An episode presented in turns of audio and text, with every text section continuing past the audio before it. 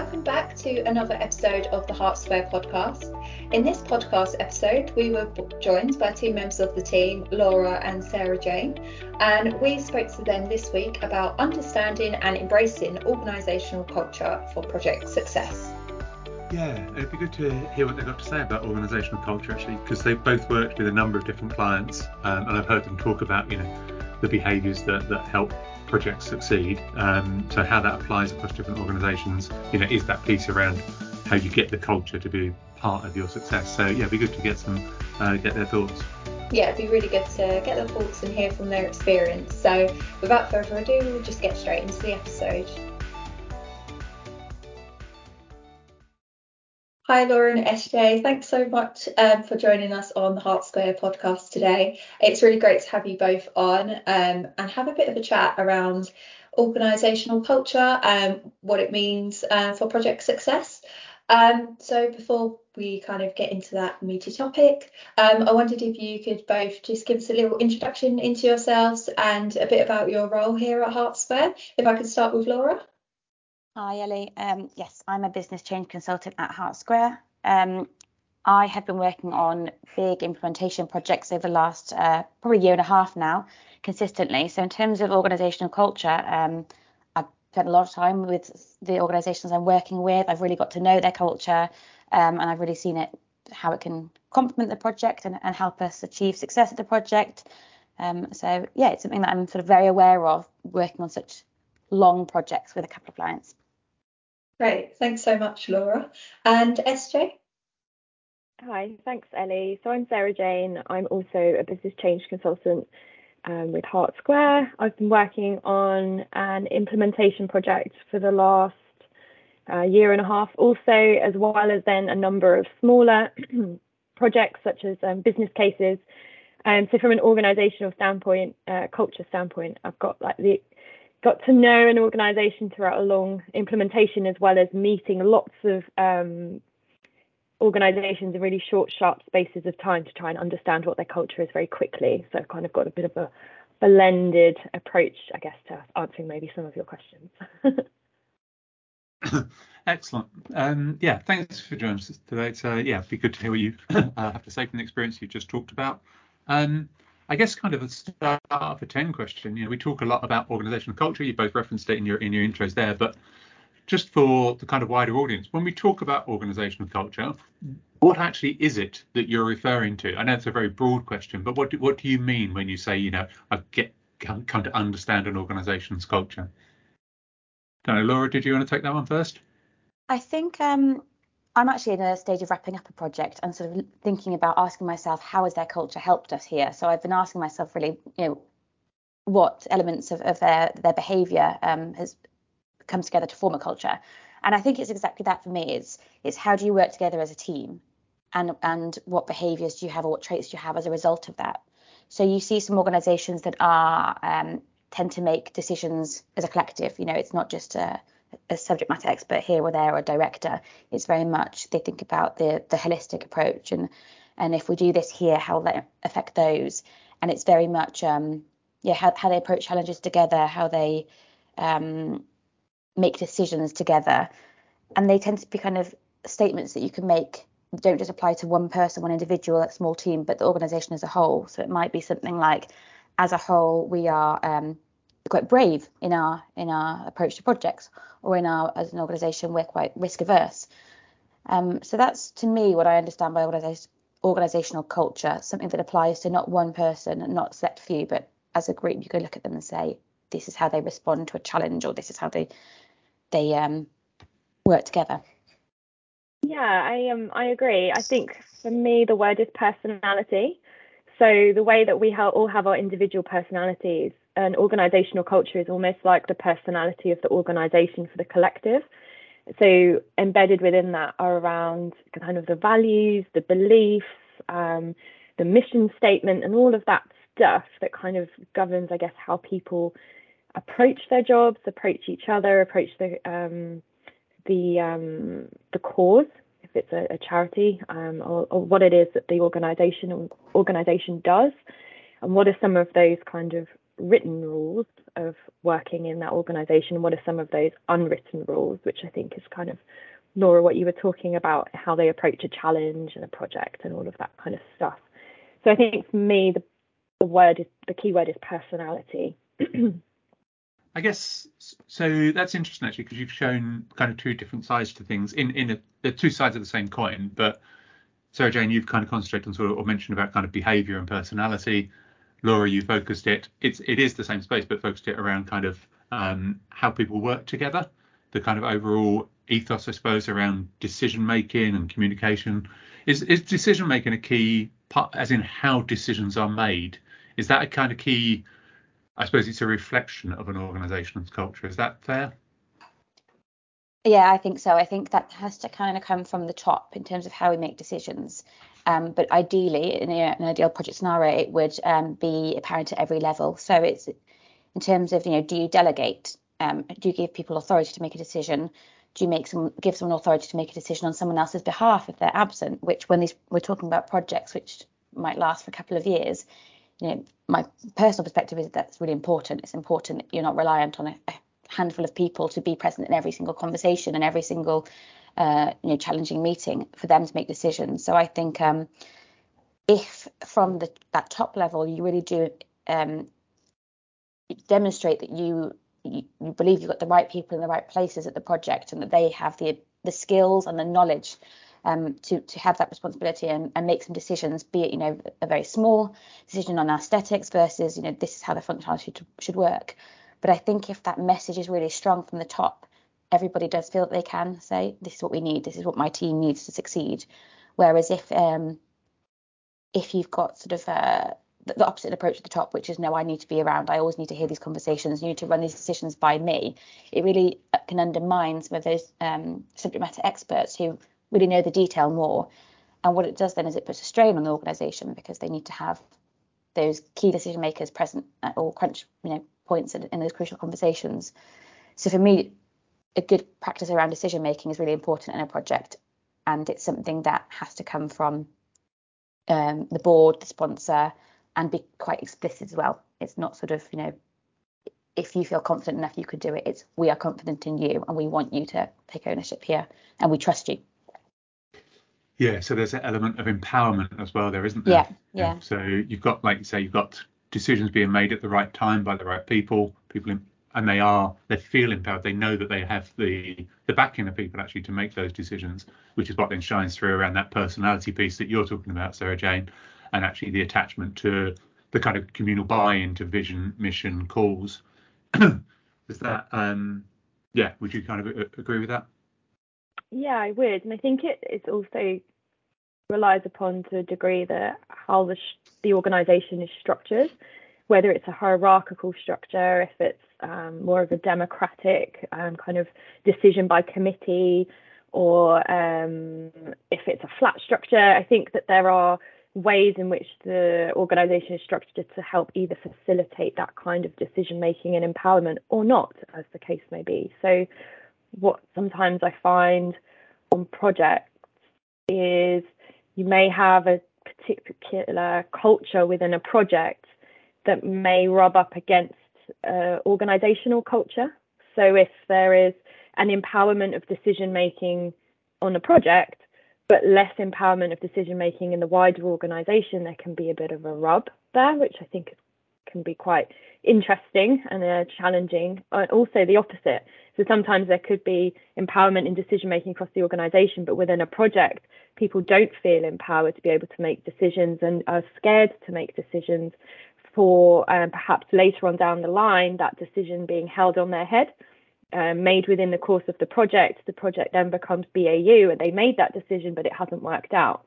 So I think that it's you can they kind of uh, are aligned and um, can be in sync with each other between the project and the organisation, or also out of sync and kind of rub up against each other.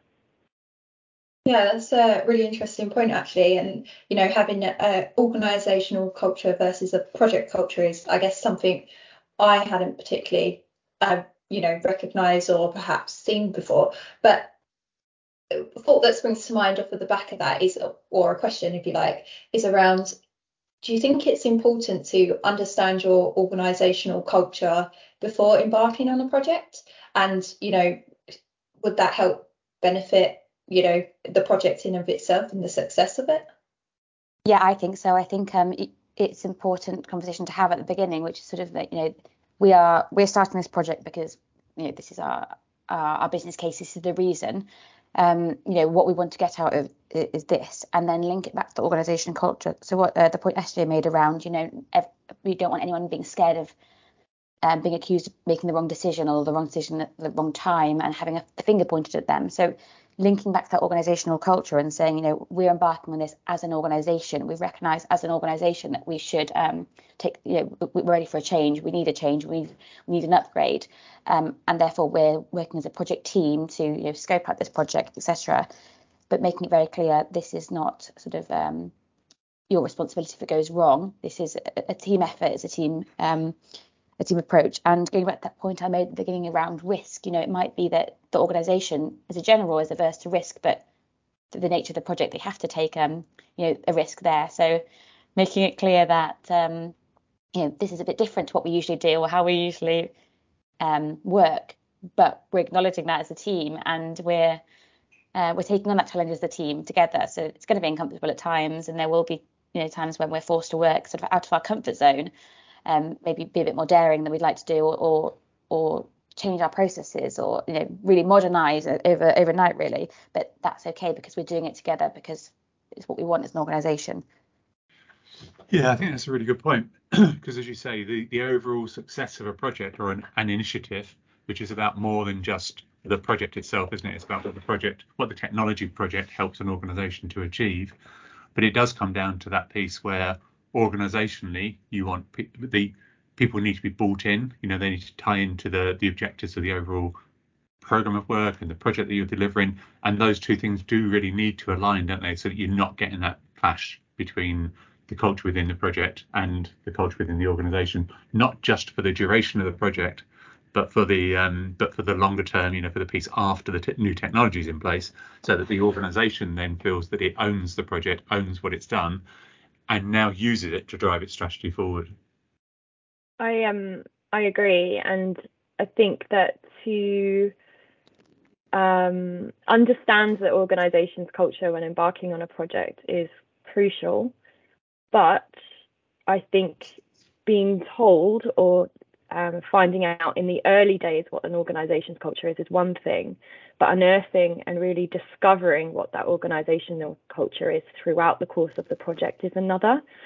So there are a lot of organizations who aspire to have a particular type of culture, who maybe aspire to be able to work agile and want to um, have an agile kind of project and methodology and want to adopt that in the future, but may not be able to facilitate agile working from the get go. So you may come in thinking, oh, okay, this this um, company, you know, culture wants to be agile. Um, okay, yeah, let's do a really agile methodology. But actually, are they actually agile? Do you find that out when you kind of start to perhaps fail? So I think you can ask those questions, kind of make an assessment from the beginning of a project, but with where those rules, kind of what I said in the beginning, are unwritten, where there's kind of unwritten things that happen, you kind of have to unearth that throughout the course of the project and maybe have to fail to succeed sometimes as you're kind of on that learning journey.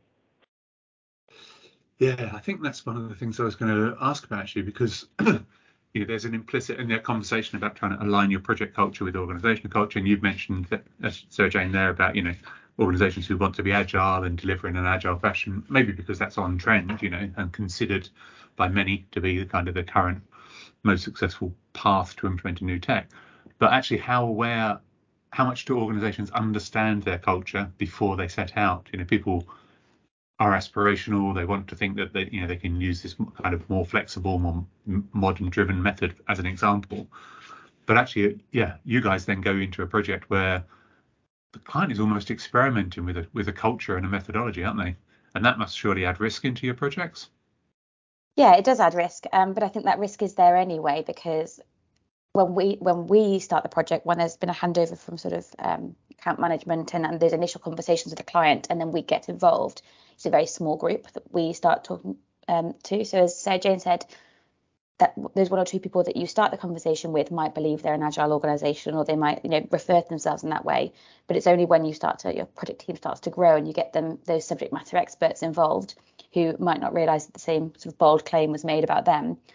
Or you know maybe they know that as an organization they're trying to be agile but actually doesn't suit the way that they personally work which is why when i started this um when we started this conversation i said for me it's organizational culture is how you work as a team, and that kind of overrides one individual. Um, it's almost like you know you're only as strong as your weakest link, and if one person really doesn't understand that approach or agree with that approach or like that approach, you're going to see it kind of fails there. So yes, there's an element of risk, but I think that risk, if it wasn't sort of the methodology, it would be something else. It would be commitment to resources or um, tech literacy or something like that. So I think there's naturally a, a element of risk when we start these projects because one or two people have made claims or, or assumptions on behalf of a, a wider team. Um, and especially, you know, generally the, the the sponsor who's the sort of decision maker, the ultimate decision maker on the client side, they are one person in an organization, right? So they might be commercial or financial. That's so they're driven by their one perspective. So it's only when you get the other voice and other stakeholders that come in and you realize actually, of course, you like this methodology because it suits your role and your your objectives, your personal objectives, or, or or or whatever but then you're going to have competing priorities from everywhere. So for as much as an organizational culture appears to be aligned there will always be these little um, curveballs that mean things have to change you have to respond and you don't know the resource crunch you're going to have you know six months later. You don't know you know it's all well and good um, signing up to an agile style project but actually if there happens to be a, a massive um, peak of work in the middle of these constant sprints of development that's really going to change things. And if you couldn't predict that piece, piece of work, then how you should know that that, that methodology wasn't really going to work for you. So uh, yes, we're at risk, yeah. but I think projects are risky anyway. I think. Sure. Yeah. So is it then something that then kind of falls on your shoulders when you're in those early stages of a, of a project to try and understand kind of where where the organizational culture is, what kind of project culture is is their natural fit, and then you have to kind of navigate them through so that those two align as best they can? Is that something that, that you see come through come yeah come out in the early part of the project, I suppose? Um, I think when I've worked on small projects like a business case, for example, um, right in those early sessions with the first engagement with the organisation, I'll ask, you know, how do you how do you describe your culture? What are your what are your strengths? What are your weaknesses as an organisation? And then from there, I can kind of make a bit of an assessment of do I think like a particular type of agile methodology could complement the way that your culture works, or do I think actually you're more the traditional waterfall approach that feels a lot safer for you? So it's kind of like one part, and then it's tapping into to do you aspire to work a particular kind of way? Because if you're just matching a project methodology to how they're working as is, but there's no aspiration to change and innovate, then you're not really, depending on the pro- the benefits of the project, you're not really taking them any further forward. Because whilst there's risk, there's also reward. So I think it's understanding where they are now, understanding where they want to be in the future, and then finding that perhaps middle ground to take them on that journey. And in terms of my role on implementations, I think as a PM, you I think it's that middle ground, depending on what that aspiration is, that you're not doing things necessarily in a way that you're not going to be able to get anywhere and you're falling at the first hurdle. But at the same, by the same token, it's enough of a change to innovate and to be able to do things differently in the way that the the organization may aspire um, to do it. Um, and then leaving perhaps or thinking in the long game that legacy of you can do these agile projects, you can do it, we've done it. Um, and this is the template for you to go off and do projects in the future in this particular way. Yeah, I'm just thinking, um, I, I, was nodding along and I agree with everything SJ is saying, but because I haven't been in that new project um, place for a while now and I haven't had that kind of introduction to a new team and, and those, that decision around what methodology we're going to take forward, um, that all seems a bit kind of in the in the past. I, I don't really remember um, that, but it all makes a lot of sense. But I was trying to think as, as I was listening, am I constantly doing a sort of assessment on a, a, daily or weekly basis on our methodology and, and the organizational culture? And I think I am. You know, it's a bit too late for, for my projects now, and we haven't had the need to do a massive reassessment of methodology because it has largely worked for us. But I'm really aware of, I, I think I focus on people mainly. So um, the, those core subject matter experts, the, the, the um, sort of tight knit uh, project team, and like, you know, how are they doing? How are they responding to this bit of the project? Um, you know, are they are they making decisions the way we'd like them to be making decisions at the moment? Are they delegating the way? You know, have they got too much on their plates, and do we need to look at a, a bit more of a divide and conquer approach? So I tend to, kind of take notes of that quite frequently. Um, look at the month ahead. What have we got project wise over the next month? What have they got business as usual wise over the next month? Will the approach that we've been taking taking continue to work, or actually are we going to have to look at something that maybe is out of their comfort zone or a bit different to them because of what's going on? So to give an example, if you've got big events going on in the background during a, a certain month, but the project work's still going on, so you've still got your development sprints coming out in the, in the background, and we still need their input. Suddenly, we don't have that full team's capacity to attend two or three demos and and do some testing, give some feedback. So then you've got to say to them, for the next month, we need to find a way to work around this. We know that you like to make decisions as a team. We know you like to all be present there, have some time to debrief afterwards, give your feedback as a team. But your capacity won't allow that because of the events, and we recognise they are, you know, they're very important. They have to continue. We can't move them. We can't take you off them. So how are we going to work around this? And that's when you have the decisions around sort of do you do a, de- a delegation approach where you have one person who goes there and for the purpose of that sprint they are the team, they represent the team, or do you split the team in two? And say half of you go here, half of you go there. You know, half of you are more project related, half of you are more events related. Um, do you look at actually uh, is, is it so important that the whole team are there and is it so important to, to success of the project that actually the better thing to do is to change the project plan slightly and, and move things around um, I would say ideally not the latter. I think that's what you you know what you don't want to do is be so rigid in your approach that you you can't possibly come in in a different way and you must have everyone there at the same time, um, especially now when we've got sort of increased sick leave and things like that. I think it's really important to have that flexibility. So so yeah, I'm um I'm very aware of sort of how our culture can complements that along the project and how it sort of um, it fits, but also when we have to take a little break away from it and say we're going to go against the norm here, we're going to have to sort of change things. And I think when you've been with a client for a year or so, you know them and you can preempt their reaction to that, and you can say these are the benefits, these are the risks, and we, we acknowledge the risks, and we know that it'll be uncomfortable for you, but this is how it will help you and then there's sort of risk mitigation. We can have a second touch point when the event's over, and you know, etc. And give them that reassurance piece. But by knowing their culture, you can preempt it. So the way you deliver it is is naturally going to be received in a in a better way, and it's not going to cause a panic. It's going to say, okay, it's going to come across as this is a, a compromise that we need to make. And that's the benefit of being so observational along the way and understanding how they work and, and how they think. Yeah, and I think that's a really good example actually of um, when you talk about personality, um, whether it's talking about that or about and, and how an organisation behaves, how they work together. You know that um, the willingness to whether well two things actually to be flexible. So you've just you know what you're describing there is something where you know you're going along the project is quite happy, but then there is a crunch, and how flexible an organisation will be and the people will be to go beyond their normal modus operandi, you know, to say, okay, no, we accept exceptional circumstances. We are happy to be flexible and to adjust to it, or we will at least push ourselves to do that. Um, so I think that's an interesting point and definitely something that is reflective of an organisational culture. And I think the second thing you drew out there was also the um, how how prepared business teams are to be to kind of work and SMEs are actually in, in or um, subject matter experts, your business leads are to be representative and, and a team to be represented by a person. You see, as you say, you can't have the whole team involved in every little thing. How confident are not just the team in their representative, but in the person being a representative to be a channel? That's again because that's a key focus or key aspect of a project for you, isn't it? That you have to have reasonably reasonably confident personalities, I guess, at least for your business leads, so that they will channel in feedback from their teams and they will cascade down the messaging that you're giving out as you're taking them through the process. So flexibility, but and also that kind of representative nature is something that's often quite baked into the DNA of an organisation. Would you say?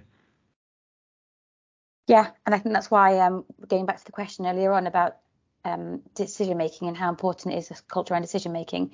it, it's super important that it's um, quite explicit because if you are asking one person, as you say, to represent their project to the team and their team to the project, they have to be confident and they need to get their confidence by knowing you know the, the organization believe you're the right person to be here they believe that it's better for you to be here than to pause the project because of resourcing issues or, or whatever the reason you don't have your team around you. Um, this is a team project and you're not going to get the blame. You know if, if something goes wrong you're not um, you know you're not going to be a scapegoat. So there has to be i think quite a, a strong culture and a strong mutual understanding around that. Um, but equally i've, I've seen projects where the, the person hasn't had that um, skill set despite the um, support from the organisation. So despite the support saying, you know, we're confident you're the right person and um, and we want you in that position, where they don't have that that um, I guess that's not their personal culture. You know, that's not how they work. They they believe in decision by committee and they believe in in a, in a team approach. So I think um, again it goes back to you're only as strong as your weakest link. If that person there uh, doesn't feel that they can do that on behalf of the team, you can't force them or if you do force them, you know, you're not going to get out of it what you intended to get out of that conversation. Yeah, it's interesting, isn't it? Because there's a really thin line between a couple of times we mentioned decision by committee, which generally has a kind of negative connotation to it. Yeah, because that's that stymies, that blocks, that you know can lead to things just being prevaricated around all over the shop. But on the other hand, we see the positives of a collaborative culture. So yeah, uh, yeah I, I don't even know if there is an answer to it, but it, it, it is quite a thin line between the two. Is it something that you kind of recognize and maybe you try and navigate a, a, client through so that they're on the collaborative side and not being kind of held back by by collective decision making or a desire to be collective in that respect? I mean, I'm all for collaboration as long as it fits in the project plan. Know, so I, I don't see um I don't see a problem with it.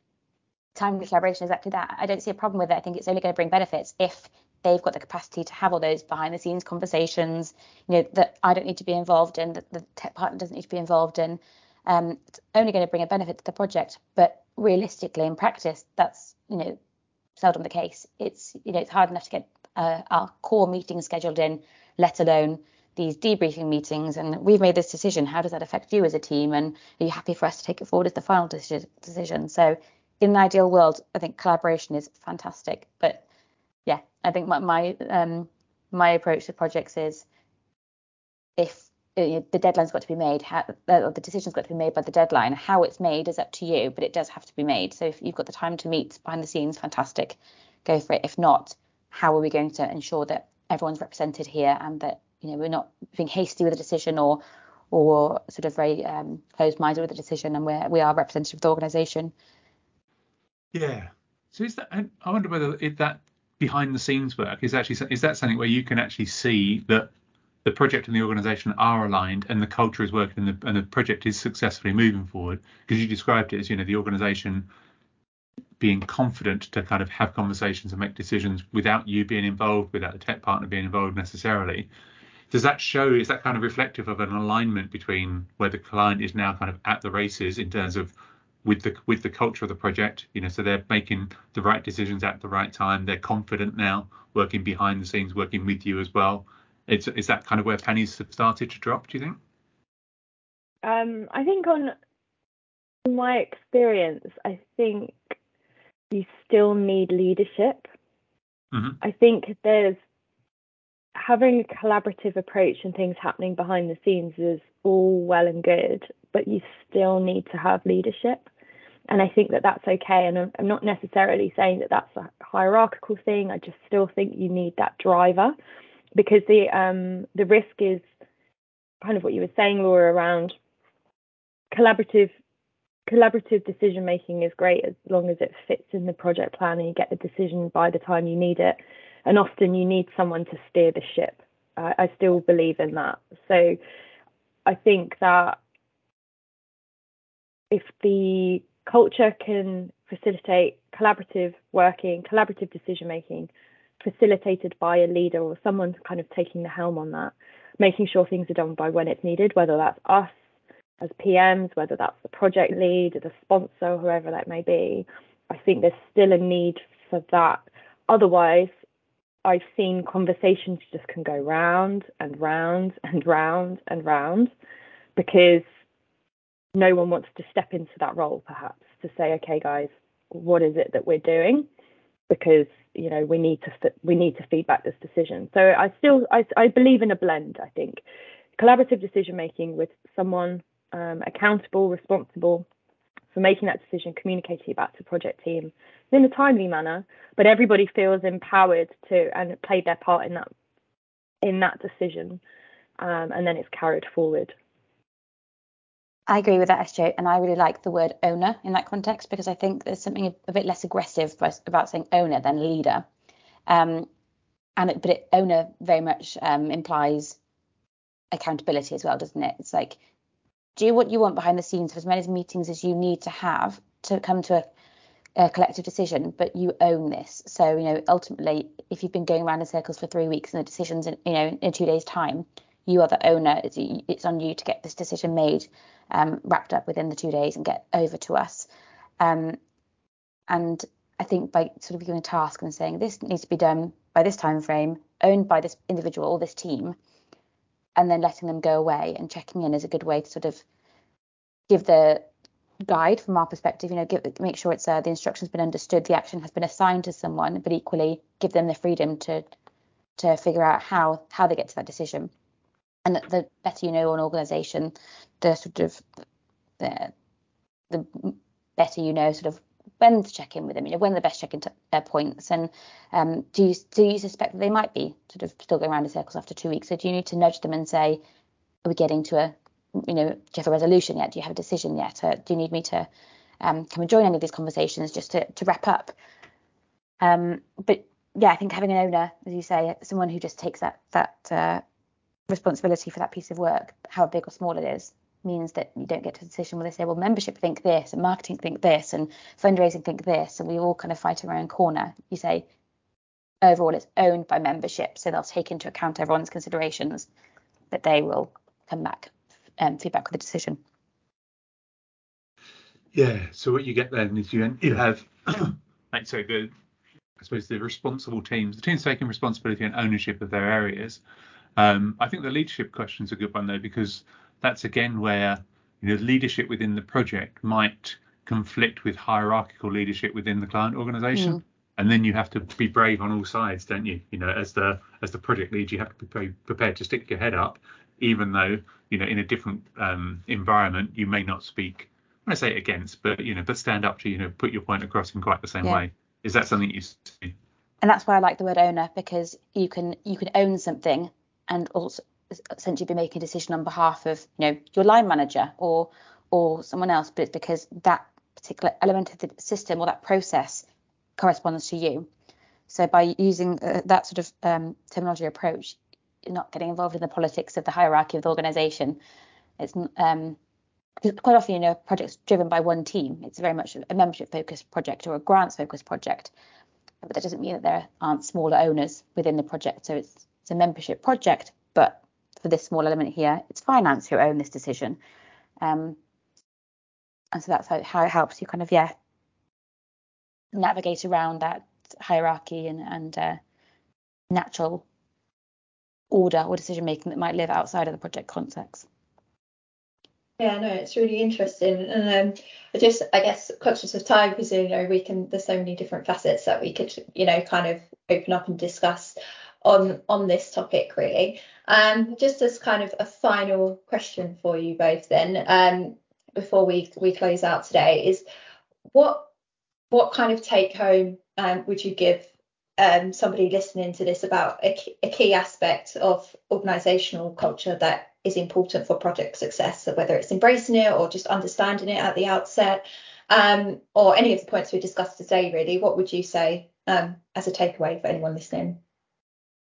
I think mine might be around um, that like constant observation and, and um, kind of of, of behaviors and attitudes and priorities and just making sure that you are circling back to sort of the as an organization we've started this together. You know as an organization we're ready for this challenge. Um you know don't don't be don't be alarmed by the sort of the, the, the pressure you're feeling right now because as a team you've you're looking to get these outcomes Um,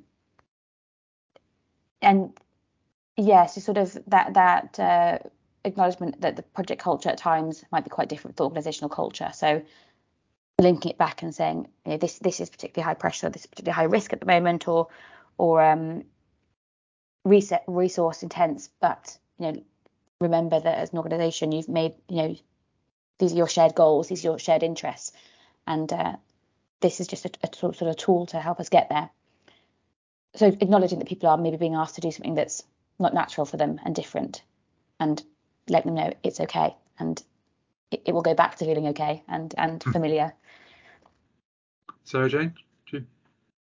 For project success, I, I guess, and a takeaway, I think my experience has been if your project team, those on the project feel empowered to make decisions and they feel supported by the wider organisation, by their line managers, I feel that leads to a greater level of success on a project than if there is more of a micromanagement, I guess, um, approach to a project.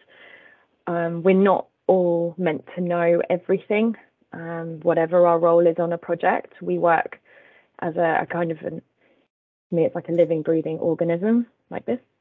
Um, and I think that if you can empower people to play their part in the machine and people bring that to the table and feel supported to do that without fear or judgment of then those decisions maybe they might be right they might be wrong i feel that that will enable project success over any other approach and so that's be my key takeaway is to ensure that whether that's the project culture, whether that's the organizational culture, but ensure that people on the project feel empowered to be able to do their part will lead to greater project success. Amazing. Thanks so much, um, Laura and SJ, for those really great takeaways and uh, again for joining us on the podcast today. It's been really great to sit down and have a chat with you both. So thank you so much. So we hope you enjoyed that episode with Laura and Sarah Jane. Um, it was really great to get their thoughts and you know from their experience of organisational culture. Um, it was interesting to hear actually their different perspective on the definition um, of organisational culture, how it manifests in the project, and in essentially how you can embrace it for successful projects. Yeah, they put out some really good points, didn't they? Like say around kind of you know is it about the behaviours, the personality of an organisation, about how decisions are made and how we communicate?